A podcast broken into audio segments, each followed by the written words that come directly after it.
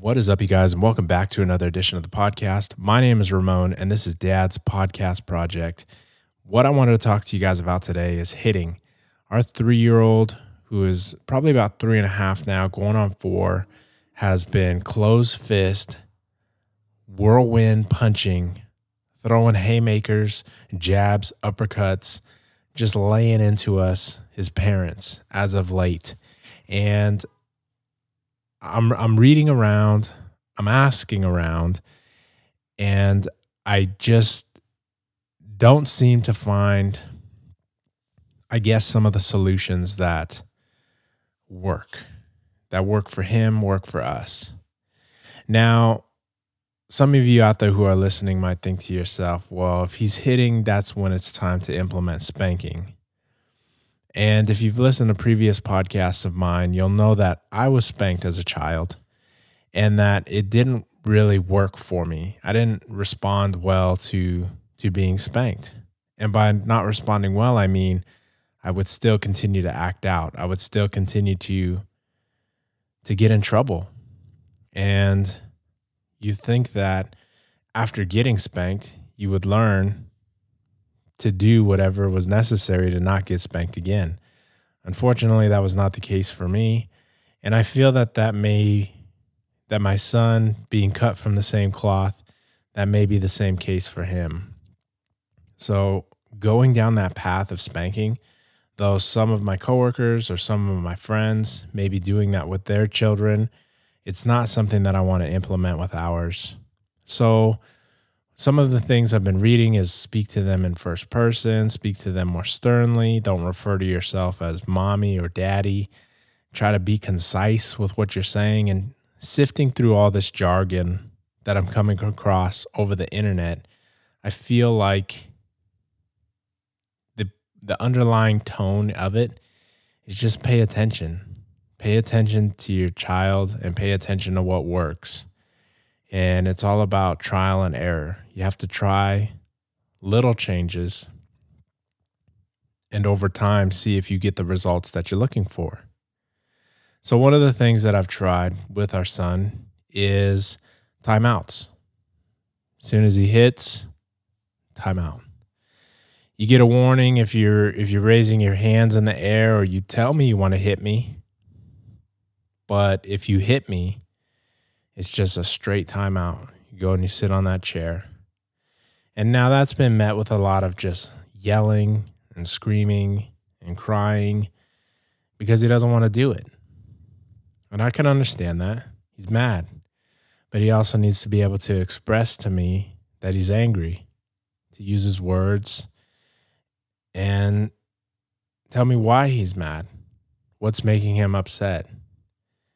And therein lies where the listening is coming from on my behalf or my part. Because now that he's starting to express what it is that is bothering him, I'm faced with the question of what am I going to do about it? If he's mad that I'm not playing with him, why am I not playing with him? What is it that I'm doing? Do I need to be doing it? And can I not do it? Now, there are some things where we have to compromise, and setting a schedule, which I'll get into a little bit later, comes into play. But what I have found has been the solution, at least for our son and for my family. I'm not sure if this will be a solution for you and yours, but it's what's been working for us is when I get home, cell phones, TV, iPads, anything and everything that could be a distraction are put to the side or put away or turned off. That my attention is in the house. My attention is to my children and, of course, to my wife as well. But if my son wants to play in the room, I don't just tell him, no, not right now. I'll tell him, let me put my stuff down. Let me at least wash my hands because I just came in from work. And then we'll go play in your room. or if I need to grab a bite to eat before I get settled in, I tell him, let me go ahead and eat really fast, and then we'll go ahead and go play. And he's been very receptive to that. In the beginning, it was like, no, he wants to play right now, right this second. I don't care what you want to do, dad. This is what I want to do. I want us to play. So, after a few times trying to explain to him that no, you have to respect that I am going to play with you, but that there are some things that I need to take care of before we can do that. And as I stated before, he seems to be uh, really responding well to that. So we'll go ahead and play and we really just divide and conquer because by the time I get home, my wife is just, she's tired. She's been with both our children and depending on the day, she may need a break. So at least having one of them, which in this case is our youngest, uh, it's it's that break that she kind of needs because our youngest is starting to cruise, so she doesn't necessarily need to be held all the time anymore. She wants to actually start practicing to walk, and so that keeps her preoccupied. But playing with my son has been really helpful because I think that's inherently what he's been wanting all this time is just our attention. Some time where he can just be with us.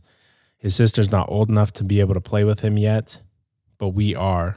So when whenever we come home and we're busy on our phones or watching TV, he doesn't want to do that. He wants to play. He's got blocks, he's got toys, he's got all these things, or he may want to go outside. And so it's my responsibility, I feel, as his father, to cater to that. So I do. And I have been as of late, and I've seen positive results yielded from this, from this change of of just daily habit or daily routine. But then it comes to a point where, okay, I need to get up and get some chores done, or it's time to start winding down. We need to start cleaning up. And this is where the transition between playing to, well, we can't play until the night. We we do have things we need to do before bed, such as eat dinner or prepare dinner. Um, we have to clean up the toys. We need to get your sister ready for bed. We need to get you ready for bed. So all of these things I try to give a buffer or like a heads up. And my wife does this like all the time. I I forget most of the time, but she does it all the time. And she's always reminding the kids 5 minutes till this or 10 minutes till that. Or she starts setting a timer on her phone so then there's an audible tone that hey, we said in 5 minutes this was going to happen. The phone is now ringing now you know time's up. Time to get your PJs on, or time to take a bath, or time to eat your dinner, or time to clean up your toys. Just a list of things that need to be done. And we're giving you time or a heads up that when this goes off, now's the time where we need to do it. And again, that was another thing that was another transition or another addition to the to the change in the in the daily routine that was not really met or well received early on, but over time it feels like things are starting to fall into a new a new rhythm. We're getting a new cadence in this household. Um, when they were when they were very little, it seemed just easy to just sort of plop them down and here play with your toys or here here's your iPad or here here's your food that you're going to eat now our son is a little bit more independent and becoming more independent with each day. So he might not want to eat the food that we prepare. And that can be another another sort of point with which timeouts might be implemented because we're not running a Denny's here. We're not running a five-star restaurant. What we make for dinner is what is for dinner. That I think that's pretty that's pretty on the nail with most households out there. So it's something that he needs to learn. And I don't think it's something that we need to yell about. I don't think it's something that definitely not something that needs to be punishable by spanking, but giving timeouts and hoping that he understands that you know these timeouts they aren't forever but it's a time for you to hopefully sit and reflect on why you're getting it. Because even when he would ask for a food that we wouldn't give him there would go the fists clenched ready to hit. And that can be like almost a spooky thing like seeing seeing your your your child coming at you like that I mean, you can you can block really well as an adult, clearly, but my wife, she actually got caught with like a surprise swing, and it's like we we we had to have a long conversation with each other. How are we supposed to approach this? Because we can't let something like that get the best of us. We still have to remain in control as parents in this house over our actions and have a systematic and consistent form of discipline for him. Otherwise, it's just going to be all over the place. And now, if you as a parent are, I mean, for lack of a better explanation, all over the place, then that's on you. You don't have to do things the way that I'm expressing. This is just one way with which I found works. Is it the end all be all? No. I, I I couldn't even say that without feeling guilty. It is not the end all be all. This is what works for me and mine. If it works for you and yours, then that is awesome. But everyone is different. Every household dynamic is different. Every just every child is different. And every parent is different, definitely. So you do what you got to do. But I've noticed the hitting has been on the decline. It's not as as prevalent as it was before, and the timeouts have become less frequent. They were pretty frequent in the beginning. I'm not gonna lie. That was almost a weekend where it just felt like our son was on timeout like every 30 minutes. Like timeout, timeout, timeout. Like we just spent the whole weekend because I needed him to understand this is what I'm willing to do for you because I don't want to go that that extra level that some people might say, well, just get the belt one time and done. Again, it's not something that worked for me growing up as a child. I can I can probably put money on it. I don't think it's something that's going to work for him either.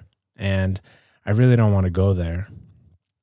I think I owe it to to him and to myself to try almost every other option that there is before it even ever has to come to something like that.